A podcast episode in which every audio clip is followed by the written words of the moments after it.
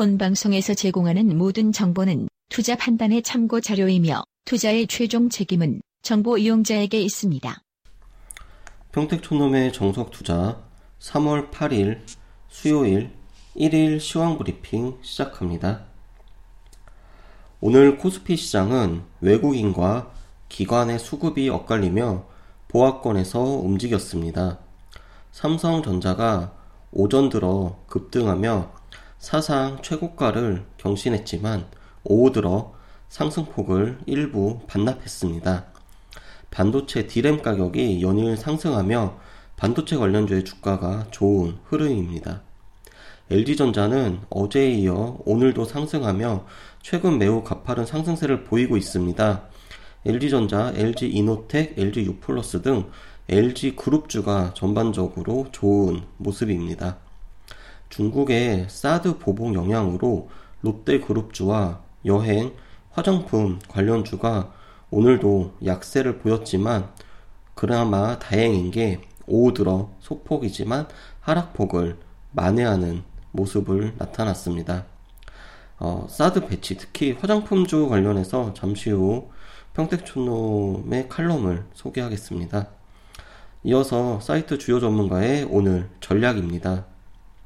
먼저 평택촌 놈은 어제 대응했던 중국 국적의 주식을 일부 본전 매도했고 주식 비중은 줄인 상태로 현물은 개별주 단타만 지속하고 있습니다. 내일이 선물 옵션 동시 만기일이기 때문에 장중 변동성이 매우 커서 그것을 이용한 단타 파생 대응을 현재 진행하고 있고 오늘은 어, 파생 상품의 일종인 주식 선물 어, 그 중에 현재 지금 추세 대응으로 기초자산 기준으로 약 40% 그렇게 수익이 난 종목이 있는데 바로 아모레 퍼시픽입니다. 그래서 이 아모레 퍼시픽을 작년 여름에 진입을 했는데 어, 왜 그런 판단을 내렸는지 소개하도록 하겠습니다. 2016년 2월에 작성한 칼럼을 일부 읽어드리겠습니다.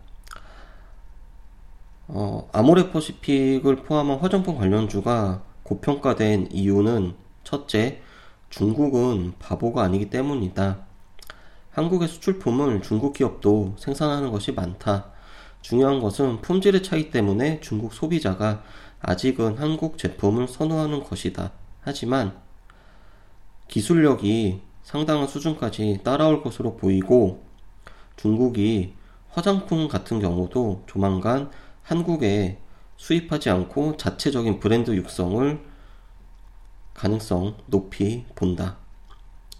현재 한국은 중국과 일본 사이에서 샌드위치 신세가 됐다. 그런데 그건 이미 10년 전부터 그랬다. 문제는 내용이 다르다는 것이다.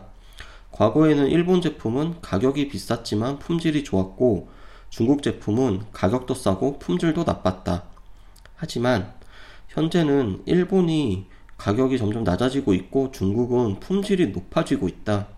그래서 만일 이 흐름대로 간다면 일본 제품은 질이 좋으면서 더 싼 가격, 중국 제품은 가격은 여전히 싸면서 더 좋은 품질이 된다.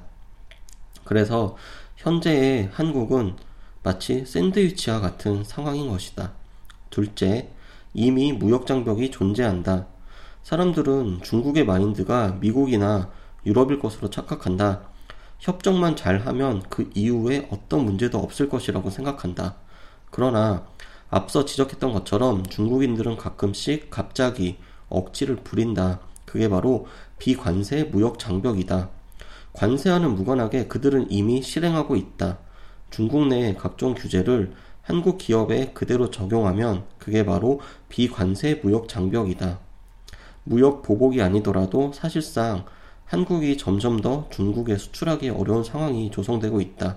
따라서 한중 FTA를 체결했다고 해도 중국이 무조건 한국산 제품의 수입을 늘릴 것이라고 기대하면 오산이다.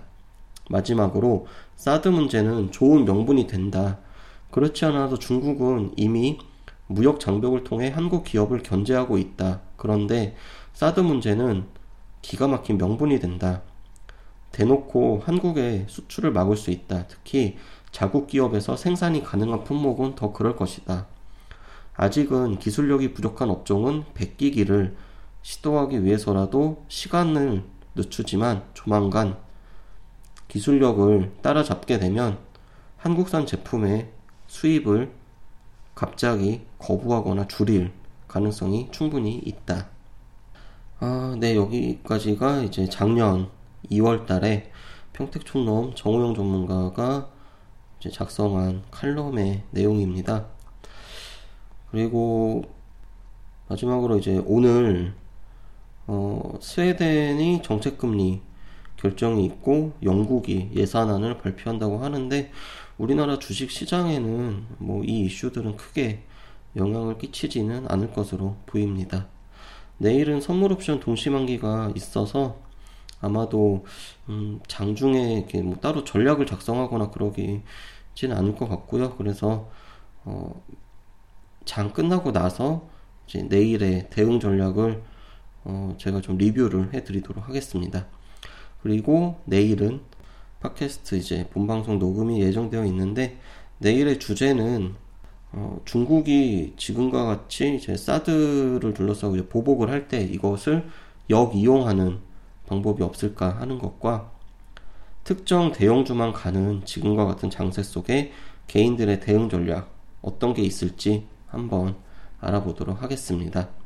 네, 지금까지 3월 8일 1일 시황 브리핑이었습니다.